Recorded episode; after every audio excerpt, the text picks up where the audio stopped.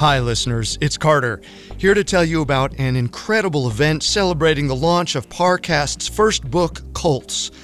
On July 13th, crime junkies Ashley Flowers and Parcast founder Max Cutler are coming together for a night of true crime to remember.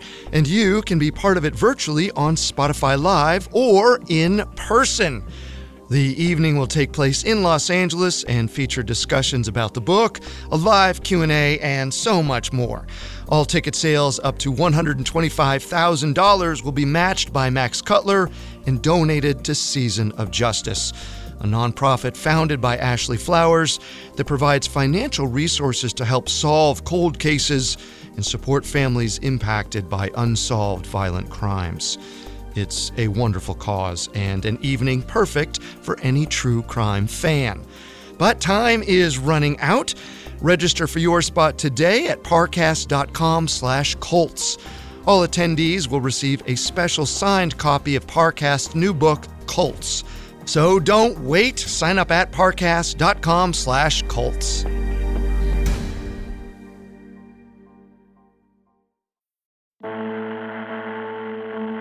It was the early afternoon of July 2nd, 1937, and Amelia Earhart was missing.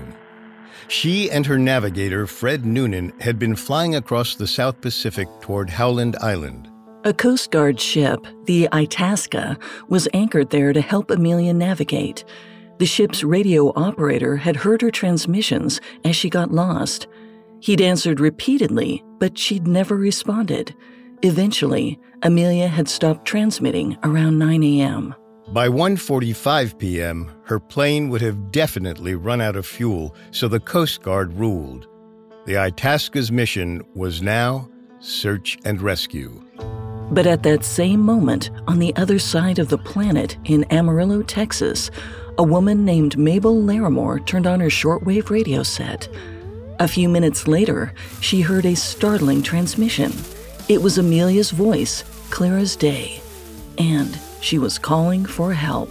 It seemed the lost aviatrix was still alive somewhere in the South Pacific, but nobody had any idea where she was among the thousands of tiny islands and the millions of miles of open water.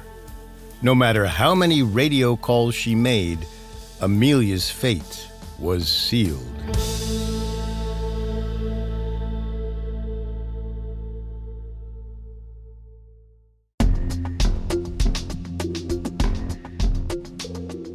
Welcome to Unexplained Mysteries, a Spotify original from Parcast. I'm your host, Molly. And I'm your host, Richard. In life, there's so much we don't know, but in this show, we don't take we don't know for an answer. Every Tuesday and Thursday, we investigate the greatest mysteries of history and life on Earth. You can find episodes of Unexplained Mysteries and all other Spotify originals from Parcast for free on Spotify. This is our second episode on Amelia Earhart's disappearance. Last time, we discussed Amelia's upbringing and explored how her drive for adventure led to her infamous round-the-world flight. Today, we'll look at the clues Amelia left behind. We'll determine what may have happened in her final hours and how modern technology might bring us closer than ever to solving her disappearance. We have all that and more coming up. Stay with us. There's no better feeling than a personal win, and the State Farm Personal Price Plan can help you do just that. Talk to a State Farm agent today to learn how you can bundle and save with the Personal Price Plan. Like a good neighbor, State Farm is there. Prices are based on rating plans that vary by state. Coverage options are selected by the customer. Availability, amount of discounts and savings, and eligibility vary by state. It feels like we're all being told to go on this diet, take that supplement. Ozempic will give you depression, but you know what'll cure that? Weed. Or you could try to balance your hormones. At Science Versus, we're like, what the f*** is going on? Forget the crap online and listen to Science Versus. Just the facts. Oh, and a bunch of stupid jokes. What is a ghost's favorite fruit? Blueberries. That's Science VS. New season out on Spotify soon.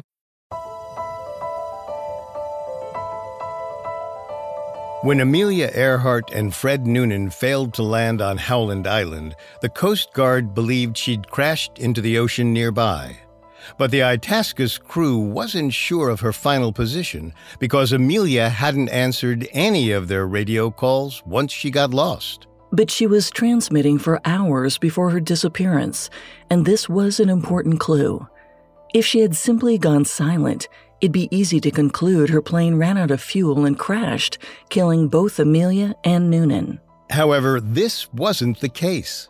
Long after Amelia's Lockheed Electra plane should have run out of fuel, there were still emergency radio signals on her frequency. After her final confirmed message to the Itasca around 9 a.m. on July 2nd, several radio enthusiasts claimed to hear Amelia's continued transmissions. Her specific frequency wasn't widely known, so for many of these casual listeners, it was blind luck they picked up anything at all. Mabel Larimore in Texas was reportedly the first to hear them. She picked up a signal from Amelia around 2 a.m. local time. And note, we will be referring to local times throughout the episode. Texas was 7 hours ahead of Howland Island, meaning the signal came in nearly 10 hours after Amelia should have gone down. And for Amelia's radio to work, the Electra had to be on dry land. The aircraft's engine powered the generator and batteries and wouldn't work if it was damaged or underwater.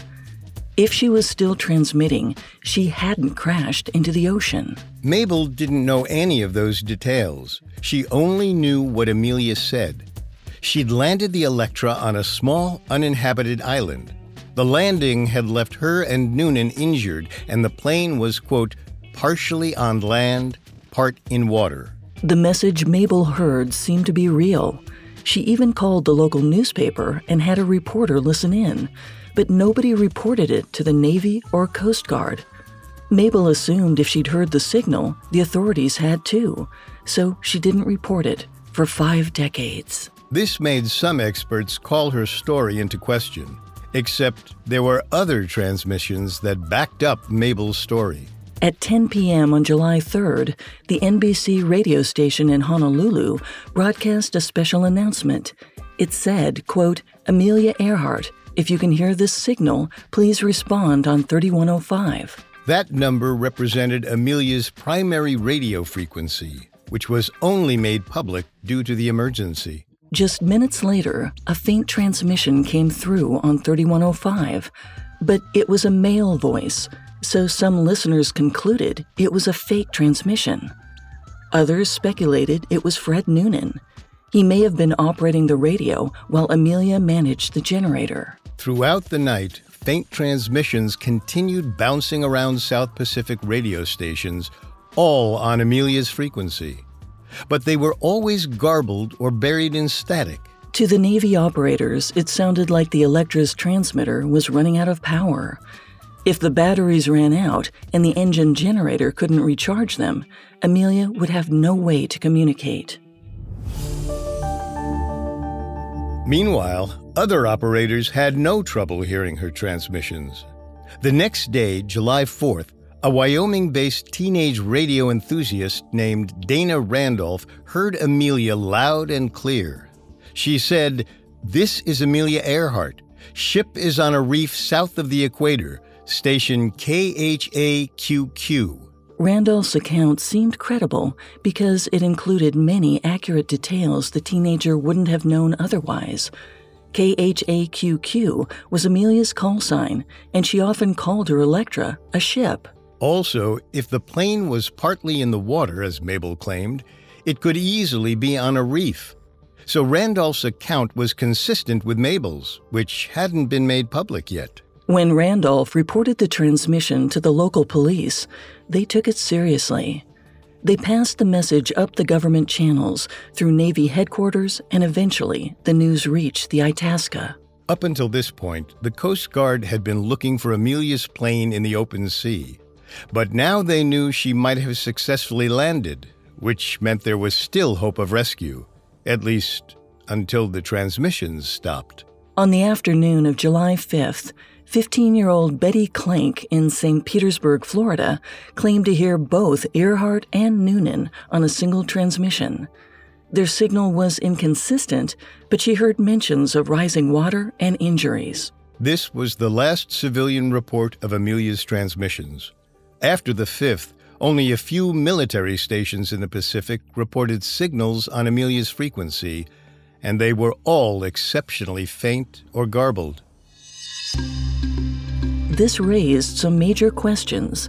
Why could people on the other side of the planet hear Amelia clearly, but not the local stations in the South Pacific? The answer relies on a bit of complicated science, but essentially, radio waves can travel long distances in the atmosphere thanks to harmonics. When a radio wave is broadcast on a particular frequency, like Amelia's 3105, it is also faintly broadcast on multiples of that frequency. For example, the 5th harmonic frequency of 3105 is 15575. Which is what Dana Randolph was tuned into from Wyoming. On these higher harmonic frequencies, radio waves can travel vast distances, even across the globe. However, it takes sophisticated technology to pick up the signals, and both the Randolphs in Wyoming and the Klencks in Florida had specialized antennas and top-end radio sets. With this gear, it was possible for amateur radio operators to pick up transmissions from the middle of the Pacific, even when others couldn't. But it was also possible excitable fans wanted to be a part of the very public search for the missing aviatrix. Amelia's disappearance was headline news across the country, and some civilian reports that made the newspapers definitely weren't real. For example, in Los Angeles, a group of 4 amateur radio operators created fake transmissions. They were big fans of Amelia's, and they saw an opportunity to get a piece of her fame, except their stories kept changing. At one point, they claimed to hear Amelia clearly every 15 minutes, but nobody else could pick up the same signals. Later, they said they heard Amelia using a portable generator, but when somebody pointed out the Electra didn't have one, they confessed to the hoax. Although these pranksters came clean, other fraudsters flourished. By July 5th, the naval authorities had trouble separating fact from fiction. Only one thing was certain. If Amelia and Noonan were still alive, they were running out of time. To maximize fuel and flight time, the Electra wasn't able to carry any extra weight. Amelia and Noonan had minimal emergency food, water, and medical supplies. Even if they weren't injured, it wouldn't take long for Amelia and Noonan to starve to death or succumb to dehydration. However, a glimpse of hope came the night of July 5th, when a Navy radio station in Hawaii picked up a very faint Morse code signal. It seemed to give a position 281 miles north of Howland Island, and the Coast Guard cutter Itasca rushed to the location. At 9 p.m., 2 lookouts on the Itasca saw a green flare. Over 24 other sailors spotted the same green light on the horizon. The Coast Guard radioed a report to headquarters. They'd spotted a flare, likely from Amelia. Within minutes, the story was broadcast widely on news stations. It seemed the pilot was just moments from being rescued. But after exploring the area, the searchers concluded there was nothing out there but open water. No lights, no plane, no debris, and no Amelia or Noonan. The next day, July 6th, the Coast Guard had to backtrack on their claim about the flare. All the news stations that had reported Amelia's imminent rescue also had to retract their stories. It was an embarrassing failure for the Coast Guard searchers. And to make matters worse, Amelia's frequency finally went silent later that afternoon. She'd been missing for 4 days. All told, there'd been a total of 57 reported transmissions. After the Coast Guard's public humiliation, the Navy took over the search. They sent flights out over dozens of islands in the South Pacific, but their pilots never found the Electra or Amelia and Noonan. The only sign of life was reported on July 9th when a pilot flew over an island called Nikumaroro. He said he saw evidence of human activity, but that wasn't surprising. Indigenous people inhabited many islands in the region. Not only that, Nikumaroro was hundreds of miles south of Howland Island. It seemed unlikely Amelia would have made it so far off course, so the Navy didn't bother to send anyone to investigate. Without any other clues, the search seemed fruitless. On July 18th, President Franklin Roosevelt officially called it off. It seemed Amelia was lost forever. Until a skeleton turned up on a deserted island. Coming up, new scientific discoveries hint at Amelia's fate. Hi, listeners. It's Carter with some truly exciting news. To commemorate the launch of Colt's, Parcast's first book, crime junkies Ashley Flowers and Parcast founder Max Cutler are coming together on July 13th for an in-person and virtual experience you do not want to miss. The evening will take place in Los Angeles and feature a live Q&A about the book, an exclusive meet and greet, and a discussion on all things true crime. All ticket sales up to $125,000 will be matched by Max Cutler and donated to Season of Justice, a nonprofit founded by Ashley that provides funding to law enforcement agencies and families to help solve cold cases. It's an amazing organization near and dear to both Ashley and Max, and another great reason to enjoy this wonderful night. And it's just days away, so visit parcast.com/Colts to register today. You can also catch the event virtually on Spotify Live if you were unable to join us in person. All attendees will get a signed copy of the book and a night they'll never forget. July 13th is fast approaching, so be sure to join Ashley Flowers and Max Cutler for a very special evening celebrating the release of Parcast's new book, Colts, all for an incredible cause. Register today at parcast.com/Colts. Now, back to the story. Amelia Earhart vanished over the South Pacific on July 2, 1937, just 3 weeks shy of her 40th birthday. For several days after her disappearance, Americans reported ongoing radio messages from her and navigator Fred Noonan. These signals implied they'd gone down on an uninhabited island in the South Pacific, but nobody knew where. Amelia never provided a specific position. The radio signals ceased on July 6, 1937. The search for Amelia ended 2 weeks later. But one person refused to give up, her husband, George Putnam. He pulled every string he had with the Navy and Coast Guard, even financing more searches out of pocket. Unfortunately, it wasn't enough. After 18 months, it was clear that Amelia wasn't coming home. She was legally declared dead on January 5, 1939. Then, a year later, a new lead seemed to prove Amelia had survived. Once World War II began in the spring of 1939, the Pacific became a battleground. In 1940, a British expedition visited Nikumaroro, an atoll created by an ancient volcano. The island looked like an oval ring, about 5 miles long and 2 miles wide, with a jungle and wide beaches surrounding a big open lagoon. The island was exceptionally flat and surrounded by broad reefs. It was a tiny speck of green and white amid the sea of blue, nearly identical to dozens of other South Pacific atolls. Nikumaroro was the same island where the Navy pilot reported seeing signs of life in the days after Amelia vanished. At the time, the Navy had believed the island was inhabited by indigenous people, so they never investigated the report. But they were wrong. Nobody had lived on the island since 1892. Any recent signs of life couldn't have been from indigenous islanders. The British workers in 1940 were the first recorded visitors in years. And they found the remains of someone else who'd been there recently. On September 23, 1940, one of the British officers reported workers had discovered a skeleton sometime that summer. It hadn't been buried. Crabs had scattered the bones over a wide swath of jungle. The remains were near an old campfire, with dead turtles and birds nearby. The workers also found part of a shoe, shards of a broken bottle, and a wooden box. From these artifacts, the British officer drew some vital conclusions. The shoe was a woman's size 10.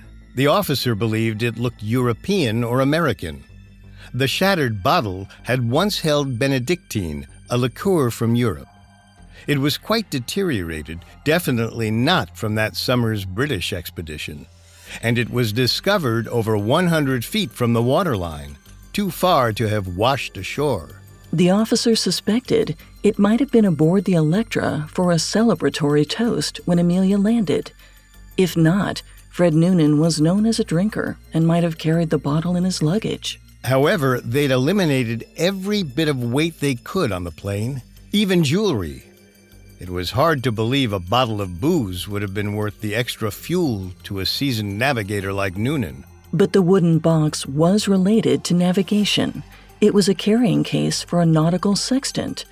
Noonan definitely had one with him aboard the plane, and it hadn't come from the British crew. The box only had one identifying feature, some handwritten numbers. Nobody knew what they meant, so they couldn't be definitively tied to Noonan. While these artifacts seemed to imply the campsite wasn't made by local islanders, they were hardly conclusive. But the bones were a different story. There were 13, so they only formed a partial skeleton. The British officer thought they looked at least 4 years old, which predated Amelia's disappearance. But they were long, implying the victim was taller than most indigenous South Pacific Islanders. The British officer couldn't make sense of the remains on his own, so he sent them to Fiji. There, a doctor inspected them in April 1941. He concluded the bones were male, which ruled out Amelia, but they still could have been Fred Noonan. Unfortunately, not long after the examination, the bones went missing. Any future investigators would have to rely on his notes. And it took almost 80 years to determine anything useful from them. In 2018, a forensic anthropologist re-examined the doctor's papers, including the exact measurements of the bones. He also looked at photographs of Amelia and her medical records, and he concluded the doctor in Fiji had been wrong. The anthropologist said, "The bones had more similarity to Earhart than to 99% of individuals in a large reference sample. So until definitive evidence is presented that the remains were not those of Amelia Earhart, the most convincing argument is that they are hers." Of course, with the bones lost to time, nobody could confirm his conclusions. But other evidence seemed to support the idea Amelia and Noonan had made it to Nikumaroro. For example, in the days following Amelia's disappearance in 1937, 4 different Pan American Airways radio sites joined in the hunt for the aviatrix. The stations were on Oahu, Midway, and Wake Island, each thousands of miles apart, but all reported signals on Amelia's frequency. They used direction finders, or DFs, to try and get a location on these transmissions. Remember, a DF allowed radio operators to determine a person's location from the strength of their signal. Think how you might hear a bird chirping in a nearby tree. Then you can turn your head until the chirp is loudest. After that, you can accurately point toward the bird, even if you don't know exactly where it is in the tree. A radio signal is like a chirp, and the DF is your ears, turning to where the signal is loudest. While the Pan Am DFs were too far away to get a precise location, they could determine the general direction the signals were coming from. If you trace the trajectory of each of these estimates, they eventually meet, just a few miles from Nikumaroro. Additionally, in her last clear message to the Itasca, Amelia said they were flying on line 157-337. These are 2 endpoints on a line that intersects Howland. Luckily, Noonan's navigational skills were superb. It was almost certain they were flying in a straight line, and 356 nautical miles south of Howland, that line leads directly to Nikumaroro. Most important of all, Nikumaroro had a natural runway where a plane could land. The ring-shaped island had huge beaches made out of coral. When the tide went out, it exposed a flat reef that was hundreds of feet wide. This was more than enough space to bring the Electra down. While the landing would have likely damaged the plane, it was very possible Amelia and Noonan could survive an emergency stopover there. However, all of this evidence was circumstantial. Without definitive proof, the theory that Amelia and Noonan landed and died on Nikumaroro was still speculation. Not only that, it wasn't the only explanation to emerge in the aftermath of their disappearance. Within months, a dark rumor surfaced about the true reason for Amelia's global flight. She was a spy. Coming up, a new investigation uncovers an incredible artifact. Now, back to the story. When Amelia Earhart and Fred Noonan vanished on July 2, 1937, many people assumed they'd made a navigational error. After all, the pair were flying over one of the planet's widest stretches of ocean, dotted with many small islands. But one theory suggested Amelia had been tasked to investigate those islands because a war was on the horizon. In 1937, the political powder keg of World War II had already been lit. In Europe, alliances formed in response to the rise of Hitler and fascism. But Hitler built partnerships of his own, including with Japan. U.S. President Franklin Roosevelt was likely worried about an impending war with Japan. Amelia's relationship with Roosevelt and his wife Eleanor was well known, so she must have been aware of his concerns. After all, their support was the primary reason she could do the global flight at all. As we discussed last time, the Roosevelts ensured she had a single-use runway on Howland Island. After that, the president may have asked her for a favor in return, like spying on Japanese installations in the South Pacific. If so, Amelia may have been captured during the operation. In 2017, a photo was discovered in U.S. government archives that appeared to show Amelia, Noonan, and the Electra all in Japanese custody. The photograph was buried in U.S. naval intelligence files, and it was labeled Jaluit Atoll. This is part of the Marshall Islands, not far off of Amelia's flight path between Papua New Guinea and Howland. She'd only have to alter her course slightly to reach Jaluit. The photo depicts a Japanese harbor with many fishing boats and steamships. It's taken from a dock looking out at the water with several people milling about. Most of them have their backs to the camera, including a small feminine figure with short hair. It almost looks like Amelia. And to the left, there's another tall, slender figure who resembles Fred Noonan. Most important of all, a big metal object sits on a boat nearby, and it's the same shape and size as Amelia's Lockheed Electra. However, there are a few inconsistencies. The metal object is blurry, so we can't say for sure if it was an airplane. And Amelia's hair was much shorter than the figures in the Jaluit picture. Most importantly, the photo is hardly proof the Japanese military held the aviators against their will. In the image, they aren't restrained, nor are any uniformed soldiers or sailors visible. Moreover, this theory doesn't match up with Amelia's actions prior to takeoff. If she were on a secret mission for Roosevelt, there was no reason to publicize the global flight so heavily. But her husband, George, a master of public relations, made sure Amelia's flight made headlines around the world. Even Eleanor Roosevelt vehemently denied this rumor, saying, quote, "We loved Amelia too much to send her to her death." And of course, if Amelia had been captured, her plane should have turned up somewhere in or near Japan. But it's never been discovered, meaning no explanation for her disappearance has been proven. If it had crashed in the ocean, there would have been debris, oil, or some other evidence drifting in the sea. Likewise, if the pair had landed on Nikumaroro, the plane should have been somewhere near the island. But there was no sign of the Electra on land or sea. So in 2019, an expedition set out to Nikumaroro to learn the truth once and for all. The leader was Robert Ballard, the same ocean explorer who discovered the final resting place of the Titanic. If anyone could find the Electra, it was him. The ship had more technological equipment than any other expedition that had searched for Amelia before.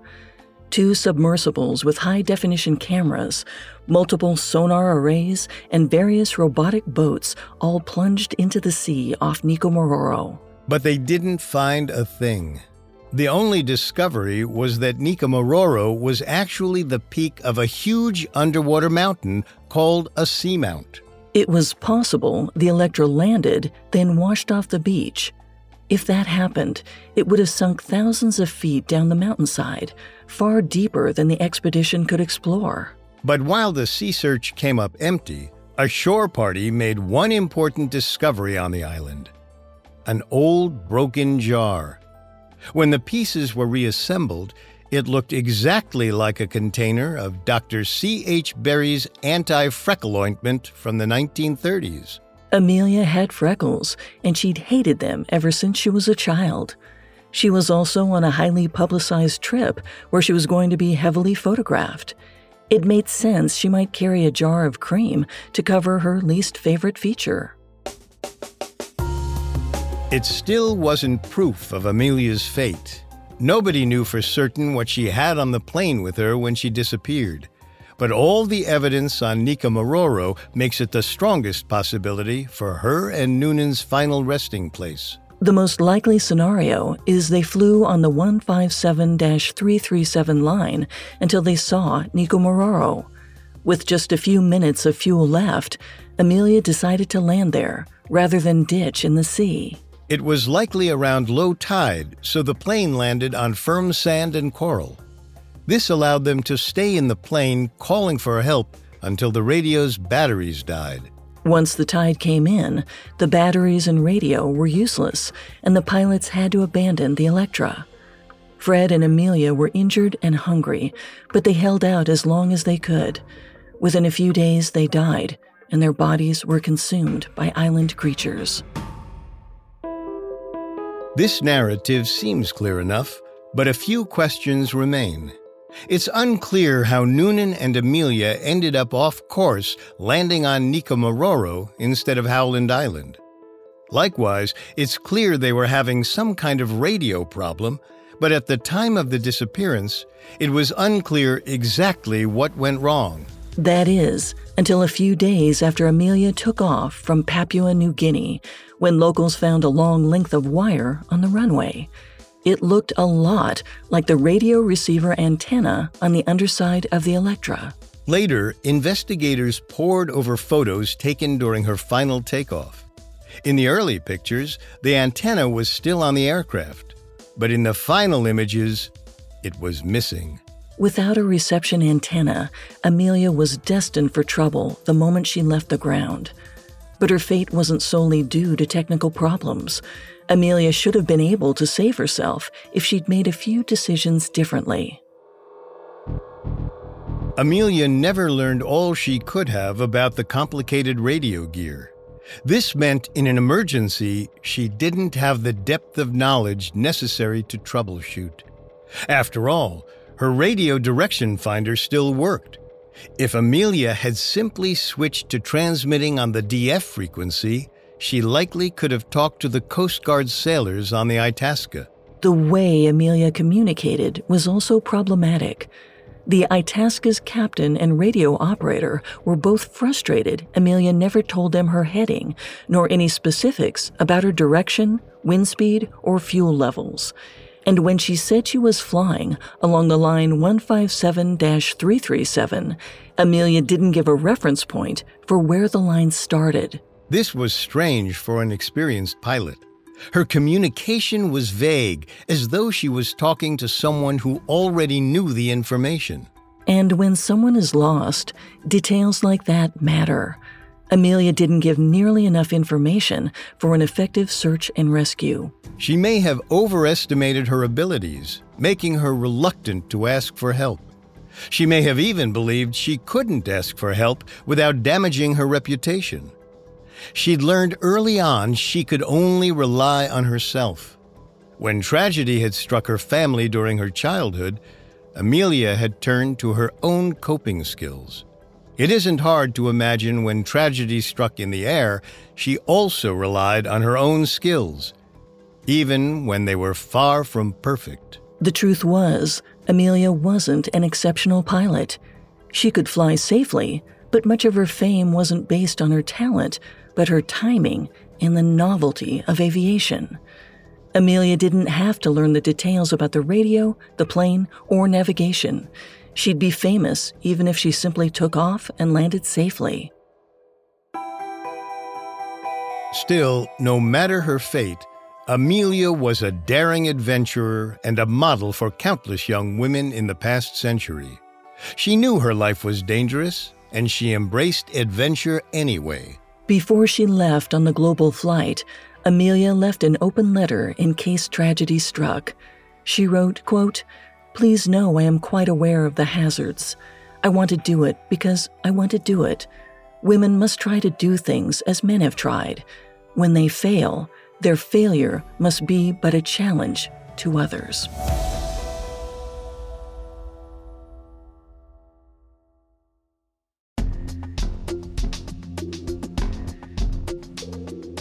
Thanks again for tuning in to Unexplained Mysteries. Every Tuesday and Thursday, we investigate the greatest mysteries of history and life on Earth.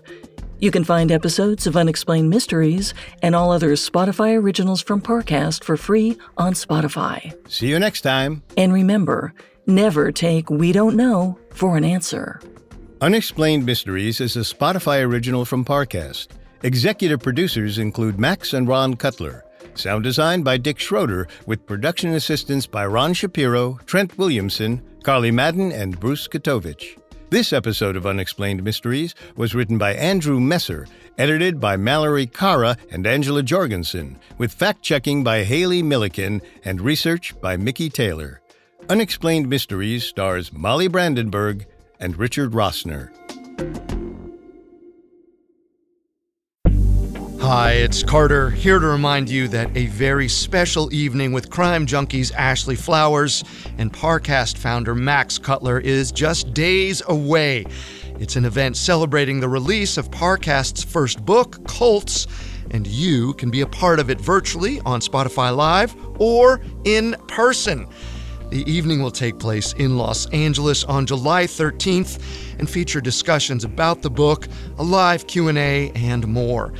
Plus, all ticket sales up to $125,000 will be matched by Max Cutler and donated to Season of Justice, a nonprofit founded by Ashley Flowers that provides financial resources to help solve cold cases and support families impacted by unsolved violent crimes. This has all the makings of being the true crime event of the year, so don't miss out. Register for your spot today at parcast.com/cults. All attendees will receive a special signed copy of Parcast's new book, Cults. That's parcast.com/cults to sign up today.